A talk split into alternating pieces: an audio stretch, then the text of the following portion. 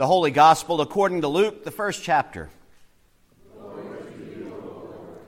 In those days, Mary sent out and went with haste to the Judean town in the hill country, where she entered the house of Zechariah and greeted Elizabeth. When Elizabeth heard Mary's greeting, the child leaped in her womb. And Elizabeth was filled with the Holy Spirit and exclaimed with a loud cry, Blessed are you among women, and blessed is the fruit of your womb. And why has this happened to me that the mother of my Lord comes to me? For as soon as I heard the sound of your greeting, the child in my womb leaped for joy. And blessed is she who believed that there would be a fulfillment of what was spoken to her by the Lord. The Gospel of the Lord. I invite the congregation to be seated and children to come up for our children's sermon. They have children's church. In that case, I invite you all to be seated and we'll all just be children of God together, right? So, this being the fourth Sunday of Advent, we have been waiting a long time. We began the first Sunday of Advent with an apocalypse, because how else would we talk about Christmas waiting for Jesus, right? But by talking about the end of the world. The second Sunday, we always talk about John the Baptist because we, we spend a lot of time during the Christmas season talking about funny looking people, elves, and things like that, right? So John the Baptist fits right in with that, being someone who lives in the desert, wears clothes made of camel hair, and eats locusts and wild honey. You know, your normal sort of guy that you would expect to bring the good news that God is coming to the world, right? This is definitely the person that I would entrust that message to. So, the second Sunday of Advent is reminding us that we hear the Word of God from unlikely places. The third Sunday of Advent, we have the, the first mentions of what we consider to be something that sounds like Christmas. And then this story here today is a story of great anticipation. It's a story of joy. It's a story of a people who have been waiting for generations for the promise that God has made to them to be fulfilled, that finally, their exile would be over, that finally their, their oppression under the rule of the Romans would be lifted, that finally God is sending a warrior, God is sending a king, God is sending someone to restore the fortunes and the kingdom of Israel. And upon hearing the good news and the greeting from Mary, the child, spoiler alert, this is John the Baptist, leapt in Elizabeth's womb for joy at hearing the coming of the one that he was sent from birth to proclaim. Yesterday, I was at the, uh, at the ordination of one of the, we call our, we who you know, are ordained call ourselves sons or daughters of congregations. I was at the ordination of a fellow son of Christus Victor Lutheran Church in Columbia, South Carolina. And it was a, it was a joyous occasion because we have been waiting for years for this to happen through his, through his candidacy and through his time in seminary and waiting for his first call. And finally, now that he knows he's going to Amazing Grace, Amazing Grace in Anchorage, Alaska, he was able to be ordained yesterday. And a few of us were reminded of the kind of anticipation that he was waiting for. You know, we, we thought back in our own lives, hoping that when we finally saw it, it would be worth all the wait that, that when we were finally there together, that it would have the momentous importance that we were hoping it would have, that it would, it would be that life altering, life changing event. And finally, I remember that day when I was there with my wife and we saw it a long time ago in a galaxy far, far away.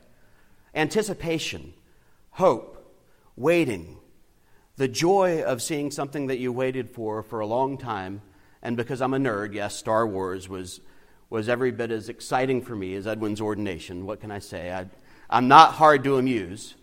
But, you know, that, that same kind of waiting and anticipation is something that we experience a lot of times in our lives.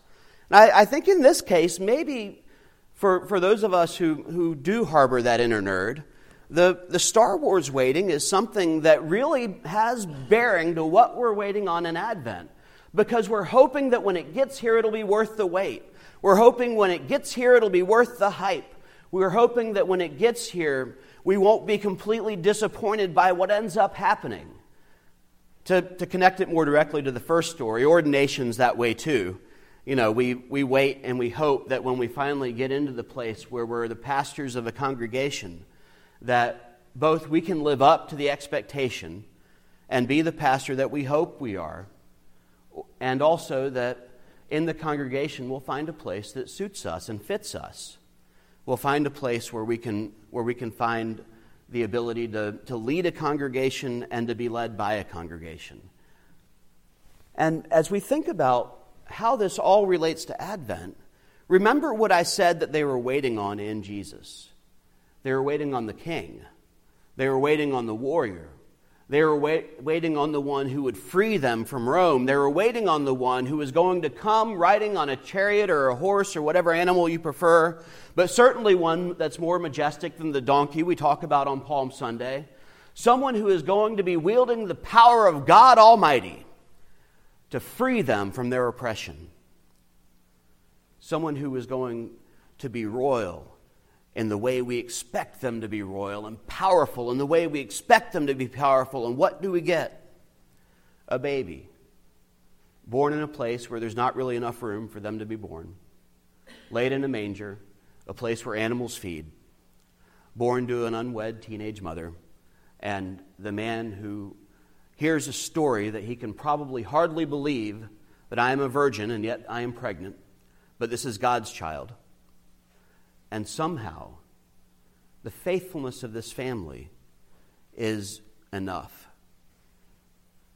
Somehow, this entrance is the entrance that our King takes. So much different from what we would expect.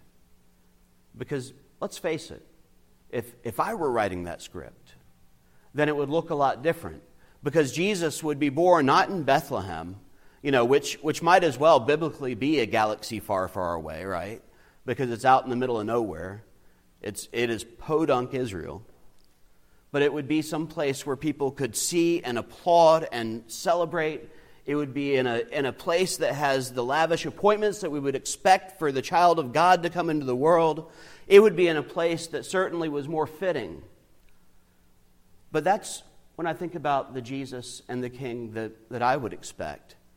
And I have to admit that what I want, the, the King that I hope for, is the King that follows along the lines of what they were expecting.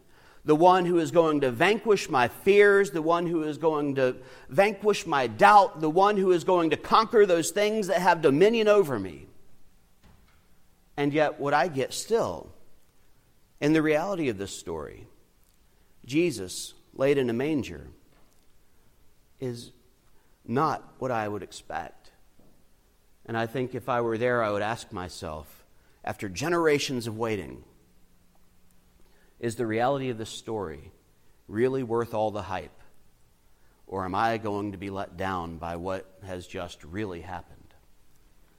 And you know, one of the things that, that we realize going into Christmas, we, we, celebrate, we celebrate the baby Jesus because the baby Jesus is the one in whom there is infinite hope and infinite possibility and infinite expectation, the same way we have with our own children and grandchildren, the same thing we experience whenever we see any baby. Babies are cute primarily because they haven't had time to upset us, right? Babies are cute and, and full of promise because they haven't had time to disappoint us.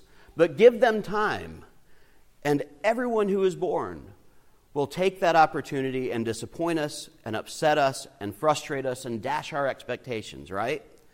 And in the Christ child, we celebrate this possibility that, that God has finally fulfilled this promise in a way that feels like fulfillment.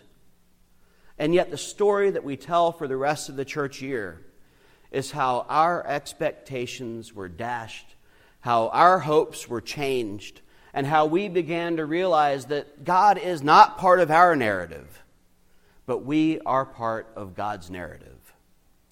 God is not part of our story, we are part of God's story. God's not part of our plan, we are part of God's plan. Because the Savior that we get the man that Christ becomes, which is what we really celebrate at Christmas, is so much different than we expect. Not someone who is coming to throw down the, the emperor, but the one who is coming to reclaim the religion and the theology that has grown stale and stagnant and old.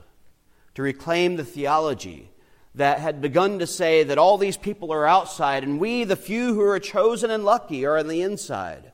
As Jesus opened up doors into communities that were shut, eating with tax collectors, welcoming the Samaritan woman to bring him a cup of water, which was unheard of, first of, him, first of all, for him to talk to a woman, second of all, for him to consort with a Samaritan, as he showed mercy to the woman who was caught in the act of adultery, as even on the cross, he gave the possibility to hope for at least one of the thieves. We see what our Savior does, who is winning a victory, not necessarily for the good church going people as they understood it, but for the people who were cast out, the people who were downtrodden, the people who felt broken and lost and scared and afraid. And we understand that what it means to be a part of God's plan is not that God saves us in our wholeness not that God saves us in our competence. Not that God saves us according to the best of our abilities, because in the best of my abilities, in the best of my competence, in the best of my wholeness, my ego tells me that I don't need God. But in my brokenness and in my doubt, in my fear and in my shame and in my pain, I realize that I am not enough. And in that space, that is where I need the real Savior that God sends to us. The one who is able to stand in the midst of the places in our lives and our hearts and our families and our communities and our nation and our world that we would call hell and declare that this is where new life begins. This is where your brokenness begins to be healed. This is where your shame is made into something that is righteous and holy, not because righteousness and holy reside in you, but because where God is, everything is made new. And everyday normal things become holy. Because where God is, there is sacred space in creation. Because that is how we respond to the presence of God. This is the power of the Christ child who comes to us in the way that we would never expect. And truth be told, none of us would really want because it so turns our expectations upside down. God comes to us in our weakness because in our weakness is the only way that we are able to see God in the fullness that God can come. We hear this morning of a baby that leaps in the womb for joy of the presence of the Savior. Where in our lives are we dead? Are we broken? Are we hopeless? Are we weak? Where we long and crave and pray that we might find the joy of the presence of God. Where is it in our lives, or in our family, or in our community, or in our nation, or in our congregation, that we are hungering and thirsting for the new life that only the presence of God can bring. Where all we can see is those everyday, ordinary, broken, discarded hopes and dreams and things that we've given up on. Where in the presence of God, everything will be made new. This is the hope of Advent. Not that God comes to make the world pretty by, by putting blue stoles on us, even though my blue stole is my favorite one. You know, not, not that God comes to us and, and makes us happy for all the things that we have, even though we're thankful for the things that we have. But that in the places where we have no other hope, God is powerful enough to be God. How during this Christmas season can, can we welcome God into those places in our hearts where we hope nobody will ever see? because we are just convinced that if even God saw them, God couldn't love them. And the other question that I think Advent causes us to ask is how is it that we carry this good news that God calls us through the waters of baptism into a life that even we can't mess up, into a world that needs so desperately to hear words of healing, that needs to hear words of hope, that needs to hear the words that God is big enough to solve the problems, that God is big enough to carry the burdens, that our God is big enough to heal the brokenness that exists. In a time when the brokenness and the divisions and the and talking bad about each other and all the things that we all experience in our lives and in our world seems so powerful. The good news that God is big enough to heal creation, even as broken and as frustrating and disappointing as it is. That's the question of Advent. How do we trust this? And how do we bear this for the people in the world so that they can see the God, glory of God revealed through us? Come, Emmanuel. Ransom captive Israel.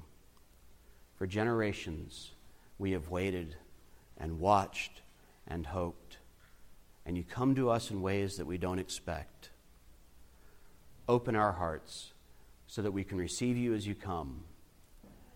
And thank you, God, that you don't come in the way that we hope. Amen.